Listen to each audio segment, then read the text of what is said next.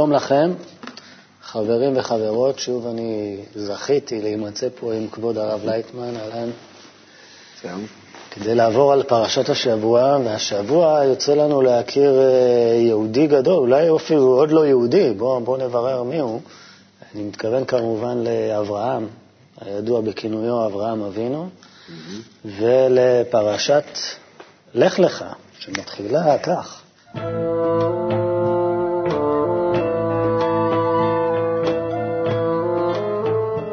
אדוני אל אברהם, לך לך מארצך וממולדתך ומבית אביך אל הארץ אשר עריך.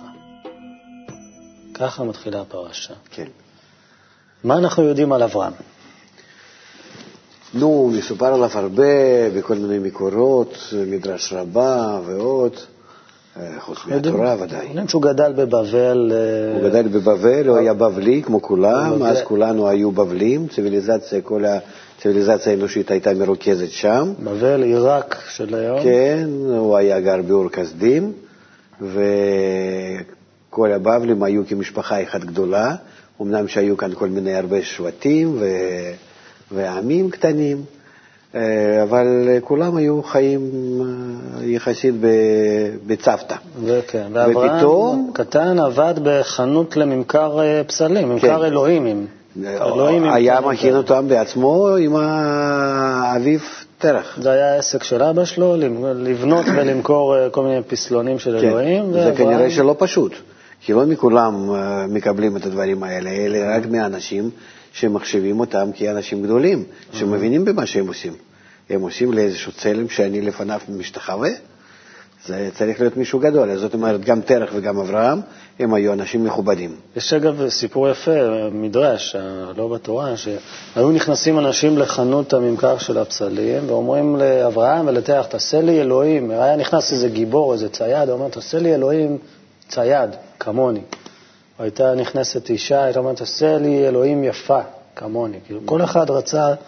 להאדיר איזו תכונה אלוקית ש, שבו... כן, רצה לראות את עצמו כאלוקים. רצה להתפלל לעצמו בעצם. נכון. זה, זה, זה לא נכון כאן, ועכשיו אצלנו, גם כך אנחנו. כשאנחנו מתפללים למראה בעצם, מסתכלים במראה ואומרים, וואו, איזה גדול אתה, איזה ודאי. יפה אתה. האדם מרגיש את עצמו כי הוא היותר גדול מכולם, הוא עושה מעצמו האלוקים. אין יותר גדול ממני. מי, מי, מי הכי חשוב בעולם, אם לא אני לעצמי? אהבה עצמית זו תכונה טובה או לא טובה לשיטתך? אהבה עצמית זה תכונה, אם היא מכוונת את האדם לנצל את האחרים לטובת עצמו, זה ודאי שרע. Mm-hmm. אבל אם היא מובילה את האדם להשתמש בכל התכונות שלו כדי, כדי להשפיע על הזולת ולהגיע לזה, על ידי זה לקרבה לאלוקים, אז זה דבר טוב. זאת אומרת, הכל תלוי בצורה, בשימוש ובמטרה. אז אברהם היה באמת אחד מהבבלים, היה עובד עבודה זרה עם התרך, עם האבא שלו, היה מאוד מכובד בין כל הבבלים, והיה כהן. ומה שכן היה מעניין בזמנו, שפתאום כל הבבלים האלה התחילו להרגיש שהם מתחילים לשנוא זה את זה במקום לאהוב. רצו לבנות מגדל מהשמיים. סיפור מגדל בבל. כן, עד השמיים דווקא. זאת אומרת, אנחנו מנצלים את הכל, אנחנו מעל הטבע. זה אחד, ושני, מפני שבכל אחד פרח האגו, אז הפסיקו להבין זה את זה. כל אחד חושב רק על עצמו, לא על אחרים, זה נקרא שלא מבינים זה את זה. בזה התחילו להתקדם הלאה.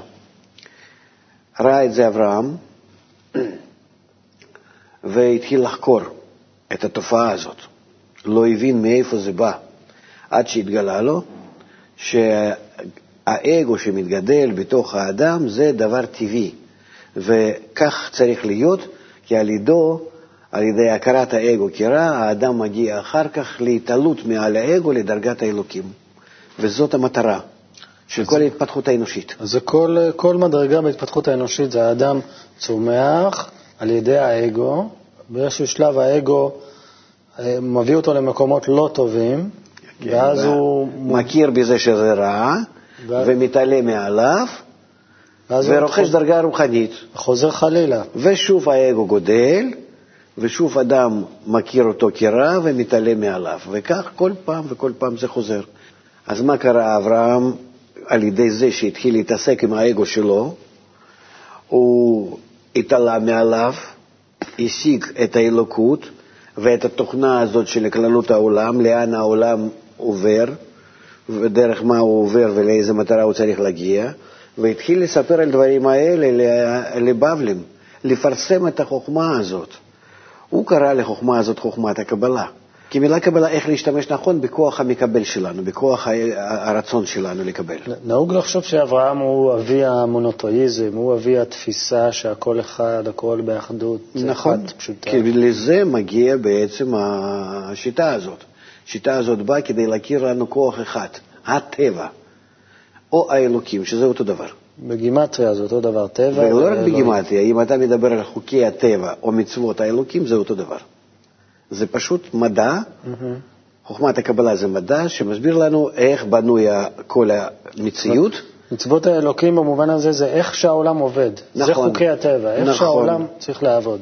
כן. Okay. אוקיי. וכשהוא הכיר את זה, הוא התחיל ללמד את זה, כתוב במדרש רבה, זה מדרש שגם כן נכתב קרוב לאותם זמנים, שהוא פתח את האוהל, כתוב בתורה שהוא פתח את האוהל והתחיל להזמין עליו עוברים ושבים, והתחיל לספר להם שיש אלוקים ושצריכים להיות באחדות ובאהבה ובהשפעה זה לזה, וגם כן שרה אשתו אה, כך אה, פתחה את המקום לנשים, והתקבצו סביבם כמה, כמה אנשים, קבוצה, קבוצת נשים, קבוצת גברים, וזאת הייתה הקבוצה הראשונה בלימוד חומת קבלה.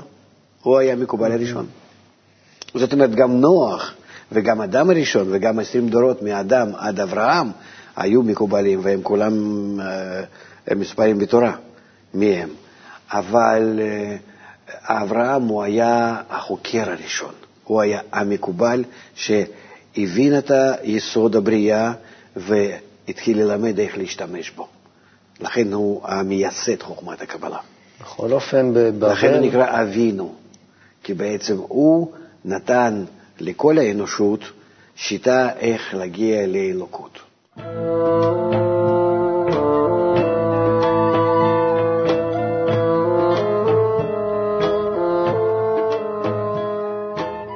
לך לך מארצך, ממולדתך, מכל מי שאתה מכיר, מכל התרבות שאתה מכיר, מהמשפחה שלך, מהפרנסה הקבועה שלך, כן. לך לך אל הלא ידוע. זה מה שהוא... אל ארץ אשר רגע. מה זאת אומרת?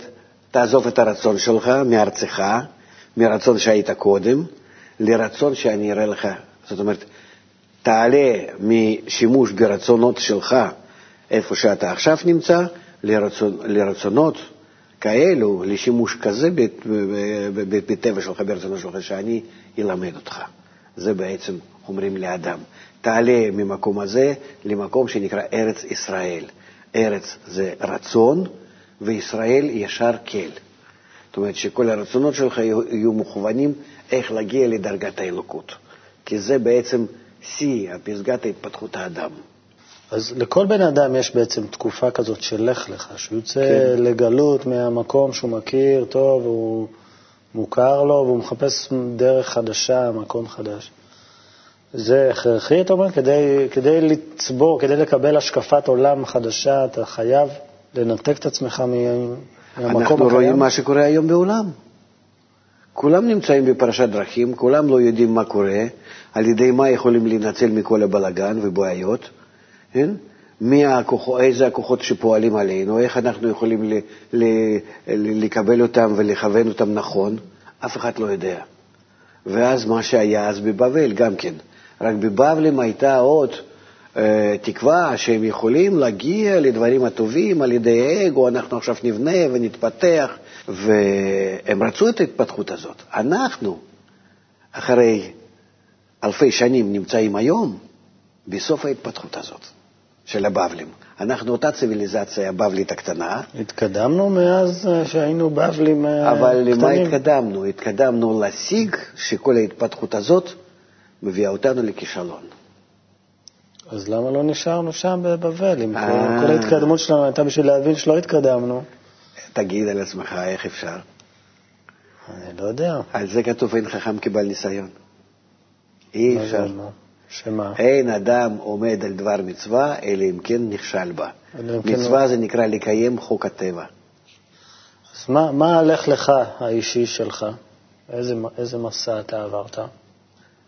אם אתה שואל עלי, עליי, אז אני משתדל ללכת לפי כל אותם השלבים שכתוב בספרי הקבלה, איך אנחנו צריכים לעבור בהתפתחות שלנו, בתיקון שלנו, עד שכל אחד מאיתנו בעצם צריך להגיע לדרגת האלוקית.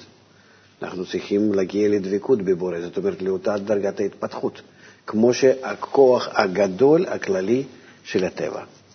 אבל אתה גם ניתקת את עצמך פיזית, אה, עלית מרוסיה, באת לפה. כן. פיזית שינית את המקום, שינית את תנאי הסביבה שלך, ודאי. כדי שתוכל לפתוח דרך חדשה, כדי שתוכל לקבל תפיסה חדשה, השגה חדשה של כן, המציאות. כן, טוב, אני הייתי ברוסיה, עוד לא יודע לאן אני הולך ומתפתח. הייתי רוצה לגלות רק סוד החיים, ולשם זה הלכתי למקצוע שלי הראשון, ביוקיברנטיקה. ראיתי אחר כך שבמדע הזה אי אפשר להגיע להבנת המציאות. בשביל מה אני חי? מה יש בזה? ולכן... אז אולי אותן שאלות שמנקרות בך. כן, כן. גם כן, נקרו באברהם אבינו ואמר, אני חייב לצאת מפה, לברר מה, מה קורה בעולם. נכון, נכון, וזה מה שנתקעים בזה הרבה אנשים. עד שבסופו של דבר האדם מתגלגל לבירור, ואם הוא מברר שאין לו בעולם הזה איפה למצוא תשובה, כי אנחנו רואים שהכל נמצא במשבר, ואין לי לאן לפנות. אני מרגיש, לא עברתי כל המקומות שבעולם, ולא הלכתי לכל השיטות, ולכל החכמים למיניהם שאומרים שיש להם פתרון, אבל הרגשתי שאין לי בעולם הזה משהו לחפש, אני חייב למצוא משהו מלמעלה מזה, אני צריך משהו ש, שמגיע ממהות החיים. ועד שהגעתי לחומת הכוונה. אז למה גם אתה וגם אברהם באים לארץ כנען, לפה? למה דווקא לפה? למה לך לך לפה? למה לא הולך לך כותב לנו בעל הסולם, שווייץ, כן. כותב לנו בעל הסולם שמי שמרגיש נטייה לרוחניות, יש לו משיכה לארץ ישראל. ולכן... מה מיוחד במקום הפיזי פה? כאן? ב... כן. כאן פועל, פועל עלינו כוח המיוחד, שהוא הכוח הרוחני. אגב, בנקודת הזמן הזאת זה ארץ כנען, זה עוד לא ארץ ישראל. כן, נכון. מה, מה המשמעות? המשמעות ה... שאנחנו לא יכולים לקדש אותה, כי אנחנו לא קדושים. קדושים נקרא, קדוש זה נקרא המשפיע, הנותן, האוהב. תכונת ההשפעה זה תכונת האהבה, היא, היא בעצם הקודש. Mm-hmm. זה תכונת הבורא. ואם אנחנו נגיע לזה ברצונות שלנו, אז הרצון להשפיע זה נקרא ארץ הקודש. אם בכל אחד ואחד מאיתנו יהיה רצון להשפיע ארץ הקודש, אז אנחנו נמשוך למקום הזה, איפה אנחנו נמצאים כאן, את השורש שלו, שהוא ישפיע על כולנו, ואז אנחנו נהיה בשלמות ובביטחון ובשגשוג ובשלום עם עצמנו ועם שכנים בהכל. רצון הכל תלוי בתיקון שלנו. אז מה שאמר אברהם, וזה באמת תכונת החסד שלו, mm-hmm. הוא אמר צריכים לאהוב זה את זה, להשפיע זה לזה, ואז על ידי זה יהיה תיקון לכל אחד מאיתנו, ואז על ידי זה אנחנו כל הזמן נעלה. למה כל הזמן נעלה? האגו שלנו הוא כל הזמן יגדל, זה חוק הטבע. והוא יגדל מהעולם הזה עד הרמה האלוקית, האגו יגדל. אבל אני כל הזמן אגדל מעליו. הוא גודל ואני גודל, הוא גודל ואני גודל. וכך בצורה כזאת אנחנו נגדל. אתה יכול להגיד שלפני, אה, נגיד אברהם, אפשר לתארך אותו לפני 5,000 שנה, האגו של האנשים היה נמוך יותר מהאגו שלנו? מאוד קטן. מספרים לנו מקובלים שהעולם הוא מחולק לששת אלפים שנה, מאדם עד גמר התיקון. כן? ותוך ששת אלפים שנה האגו כל הזמן, כל הזמן גודל, ואנחנו בעצם, אם לא עולים עליו, אם לא מתקנים שימוש שלו, אז אנחנו כל הזמן, כל הזמן מפגרים כאילו אחרי תיקון, ולכן כל הזמן חוטפים מכות. אבל האגו כל הזמן גודל, זה כשעון, הוא לא, לא עוצר. אז אברהם מבין את זה, אולי לא, אולי כרגע מבין באינסטינקט. הוא, הוא גילה את זה איך שהוא כתב ספר יצירה, הוא מסביר שם מערכת בצורה מאוד מאוד גבוהה, ממש במקום שנקרא עולם האצילות, ששם זה באמת כל המערכת ההנהגה וההשגחה עלינו. זאת אומרת, הגילוי שלו זה גילוי גדול מאוד.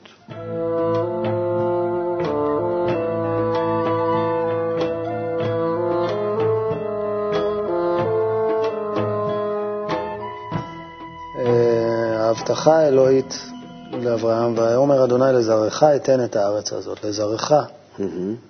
גם לבני ישמעאל. גם לבני ישמעאל, ובגלל זה כתוב בזוהר, שבני ישמעאל יהיו בארץ הזאת כל, כל ימי הגלות, ובסוף הימים האלו שבני ישראל ירצו לחזור, אז בני ישמעאל יהיו, יעשו לנו כל ההפרעות האלו, מה שעכשיו אנחנו רואים. Mm-hmm. ואז יהיו המלחמות, עד שאנחנו לא נתקן את עצמנו על ידי התיקון הפנימי שלנו. כתוב על, אה, על כל הימים האלו שאנחנו נכנסים אליהם, אחרית הימים, מה שנקרא, שאם אנחנו יכולים לעשות כל המלחמות האלו בתוכנו, כל הבירורים האלה וכל התיקונים האלה, אנחנו לא נצטרך לעבור אותם בפועל, אלא נעשה את זה רק בכוחות שלנו, ברוחניות. וההפך. אם לא נוכל לעשות זאת, אז נצטרך גם כן אה, לתקן מה שלא נוכל לתקן ברוחניות, נצטרך לתקן בגשמיות. נו, ונקווה ש... נקווה שלא נגיע לשם. זה תלוי בנו בלבד. אברהם מייצג בקבלה את אה, מידת החסד. כן. למה דווקא הוא? חסד זה הכוח הראשון שאדם משיג כשהוא מתחיל לצאת מהאגו שלו, שזה מה שחשוב לו יותר. לא לרצות שום דבר, להאגו בצורה הגשמית, הבהמית, כדי למלות, לעצור את זה. אבל אולי באמת כמו המבול, ש... שבבסיס זה מים, זה חסד, אבל כשזה בא בשיטפון, אתה יכול לתבוע. אולי גם אברהם ככה, שאין לו גבולות, יש לו יותר מדי חסד. לא, לא מדי. והחסד מביא אותו בסוף לנסות לשחוט את הבן שלו מרוב שהוא בנתינה ורצון לתת לבורא. יפה מאוד. גם כאן אנחנו רואים, כי אנחנו דיברנו, שכל דרגה ודרגה שהאדם מתקדם, דרגה ראשונה זה כמו אדם, דרגה שנייה זה נוח, דרגה שלישית זה אברהם. זה חוזר ממש, אות, אותה שיטה חוזרת על עצמה. אותה שיטה. זאת אומרת, כמו שנוח היה בהתנגדות בין הרצון שלו על מנת לקבל והרצון שלו על מנת להשפיע, ובאמצע צריך לרכוש תכונת ההשפעה, כך עכשיו אברהם, הוא נמצא ברצון להשפיע שלו, מצד אחד, מצד שני הוא לא יודע איך להשתמש ברצון לקבל. זה היצחק. מה לעשות? יצחק זה הגבורה לרצון כן, לקבל. השמאל. אז, ואברהם כולו ימין. אז איך יכולים ימין ושמאל להשתת, להשתתף יחד? זה הוא לא מבין. אז הוא מבין רק שצריכים כאילו לשחוט, להפסיק אה, להשתמש בשמאל. ואז, ואז הוא הבין שלא צריכים להרוג את הרצון הזה. זו נקודה, אולי אנחנו מקדימים את זמננו, כי זה בפרשה הבאה, כל העניין של העתיד. נו, שאלת. אנחנו אומרים אגב בכל תפילה, כל יום, אלוהי אברהם, אלוהי יצחק ואלוהי יעקב. כן, ימין, שמאל ואמצע. כי אנחנו פועלים לפי שיטה הזאת. ימין, כוח השפעה, שמאל כוח הקבלה, והשילוב ביניהם זה מה שבונה את האדם, יעקב, ויעקב הגדול נקרא ישראל. אז אני, האלוהים שלי לצורך העניין הוא אלוהי אברהם, יצחק ויעקב, או אלוהי קופאץ'? לא, לא, לא, אלוהי קופאץ'. אבל קופאץ' הזה זה גם אברהם וגם יצחק וגם יעקב, שכך זה בסופו של דבר מייצב את זה. מי זה האלוקים? תכונת ההשפעה והאהבה. זה לא איזה דמות. תכונת ההשפעה והאהבה שנמצאת mm-hmm. למעלה מהאגו, זה נקרא אלוקים.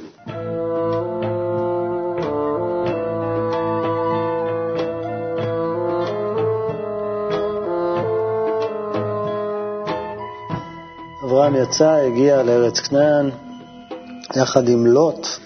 לוט הוא אחיין שלו, שהוא כן. מוצא את מקומו בסדום דווקא. כן. בסדום שאנשיה רעים וחטאים מאוד, לוט מרגיש בבית. כן, ואברהם לא. זה נגד אברהם, אמנם שהוא הקרוב שלו. זאת אומרת, אנחנו רואים איך אדם מסדר ומברר את הכוחות שבו, ומאלו הוא צריך להתרחק, ואלו גם כן, אבל לוט, למרות שזה הקרוב שלו, באמת מוצא מקום בסדום, ואחר כך שיש לו בעיות, אברהם בא להציל אותו. ומנהל שם גם איזה מלחמת עולם קטנה, יש להם... כן, כן, כן. עם מלכים אה, עם שמות משונים, כמו כדרלעומר, תדעל. כן, כן, כן. מיני אבל. ואחר כך, כש, כששוב כאילו מציל אותו ולזמן מה מתחבר עמו, נעשה ריב בין אה, רועה מקנה אברהם ורועה מקנה לוט, כן, בין הרועים שלהם. זאת אומרת שהכוחות האלה בכל זאת לא יכולים להיות יחד. ואז אברהם אומר, אם אתה ימינה אני שמאלה, אם אתה שמאלה אני ימינה, אנחנו חייבים להיפרד. מתחיל פה איזה תהליך אה, ברירה, של כן. ס- מין סלקציה כזאת, שאברהם לפה, לוט לפה, ואחרי זה יצחק לפה, עשו לפה, ויעקב לפה. גיל, אתה לא תאמין, כל השלבים האלו, האדם עובר בתוך עצמו. כל אחד ואחד אבל גם מאיתנו, בתוכי יש לוט ואנשי סדום. כל הכוחות. ואתה אחר כך, כשאתה תקרא את התורה מתוך עצמך, לא מהספר, אתה תגלה מה שכתוב בלי לראות מה שכתוב. כתוב כך, כתוב אה, ספר תורה על ליבך, על, על, ה- על הלב שלך. זה באמת כך, הלב זה נקרא כל הרצונות של האדם. כשאדם מאבד את כל הרצונות האלה, כדי להגיע על, על ידי שימוש הנכון לדרגת האלוקית, אלוקות ממש, הוא עובר כל השלבים האלו, אבל בצורה מהירה מאוד. נראה לנו שזה כל כך הרבה וכל כך זה. זה קורה בצורה מהירה, נפלאה, תוך כמה שנים, ואתה כבר גמרת את כל העלייה הזאת מהעולם הזה עד פסגת ה... אה, במהרה בימינו.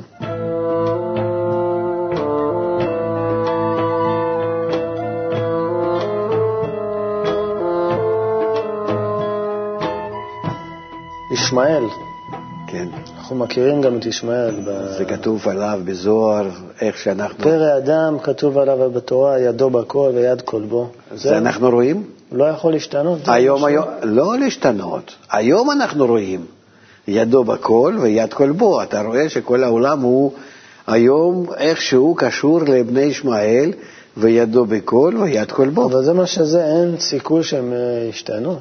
תלוי בנו. בנו? בכל העולם אין כוח שיכול לשנות משהו חוץ מבני ישראל. או, זה... אבל אנחנו חושבים שאנחנו כוח קטן, אנחנו הכוח הגדול ביותר שבעולם.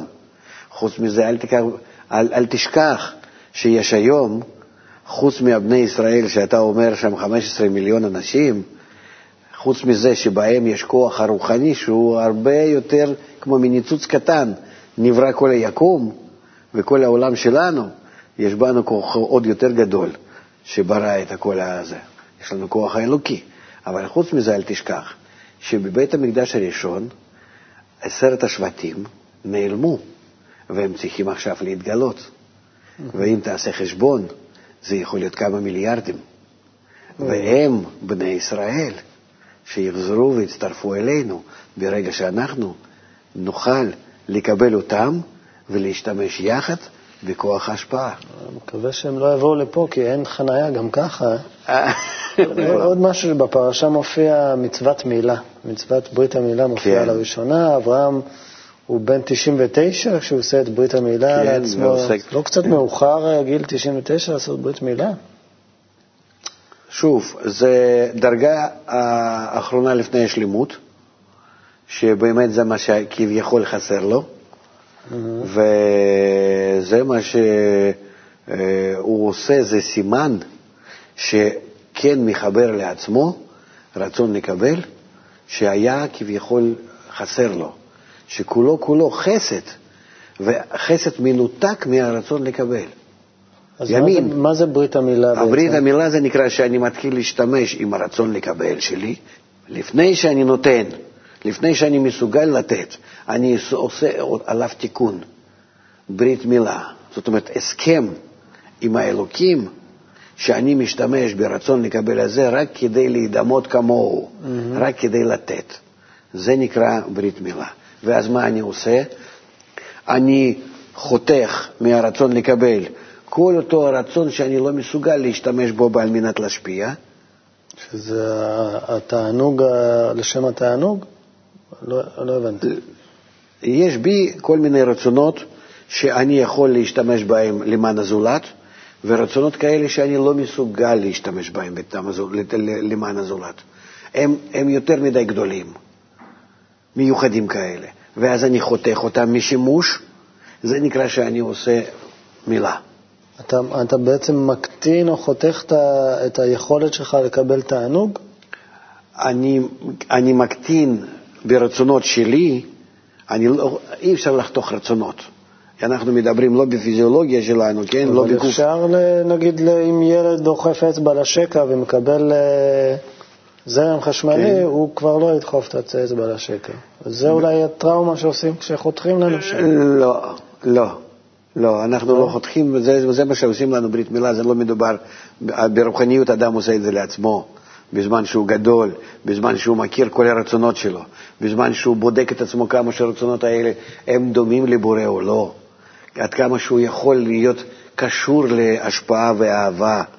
עם אלה הרצונות הוא נשאר, ואלו שלא, חותך משימוש. חותך משימוש, זה נקרא ברית מילה. אני חותך אותם, אחר כך אני אקבל אותם בחזרה.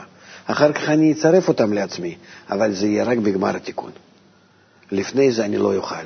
ולכן אברהם, הוא עשה כל מה שהיה יכול לעשות בתכונת החסד, ועכשיו הוא סוף סוף יכול לצרף לתכונת החסד שלו גם כן את הרצונות האלו. ולכן עושה ברית מילה, לכן אתה שואל איך זה בגיל 99, כי זה תכונת החסד שלו, שהכל בו חסד, חוץ מאחוז אחד נגיד. זהו. ואז הוא עושה את זה בגיל כזה, מה שנקרא, זה בסמל של כל הגדלות של תכונת החסד שבו. אז היום היית מייעץ, יש הרבה עולים חדשים, הרבה מתגיירים חדשים, שהיית ממליץ לעצמם לעשות ברית מילה, למרות שהרבה אנשים חושבים שבימינו זה מנהג ברברי. ו... כאן מדובר על התיקון הפנימי של האדם. וכתוצאה מזה חיצונית שעושים ישמעאלים, גם כן, mm-hmm. שעושים אפילו סתם בני אדם שבעולם. זה, אנחנו מדברים כאן אך ורק איך אדם משתמש עם הרצונות שלו, וברית מילה הזאת, הכוונה ברית עם הבורא, שהוא משתמש ברצונות שלו אך ורק בלהשפיע, כמו שהבורא, בדוגמה לבורא. לכן זה נקרא ברית. אז למה, אגב, אה, יש בתרבויות אה, מוסלמיות, אפריקאיות, יש מילת נשים. למה למילת נשים אנחנו מתייחסים בזעזוע? ולמילת גברים אנחנו, נראה לנו נחמד ומקובל. כי תיקון אישה, הרצון לקבל באדם שנקרא אישה, הוא בלצרף אותה לרצון להשפיע של הגבר שנקרא גבר, ובזה התיקון שלהם, ולא שאישה צריכה איזה תיקונים. חוץ מזה אנחנו נלמד אולי, או נדבר על זה במשך הזמן, מה התיקונים של אישה. זהו, שזה מקווה, וקודם כל חופה, וקידושין, ומקווה, וכל הדברים האלה, מה הם מסמלים לנו ברוחניות. שבזה זה נובע. אין מנהג בישראל שלא נובע מהחוקים רוחניים, משם זה השתלשל אלינו. ומאיתנו זה כבר בא לכל מיני תרבויות, לכל מיני דתות שבעולם, שלקחו משם ועשו מהם כבר משהו משלהם. טוב, אולי שבוע הבא נגיע לזה. יש לפנינו. תודה רבה, כבוד הרב ולייטמן, שמחתי, נהניתי, החכמתי, האגו שלי גדל. עכשיו צריך לתקן אותו. אנחנו נהיה פה שבוע הבא עם פרשה חדשה, עם רוח חדשה.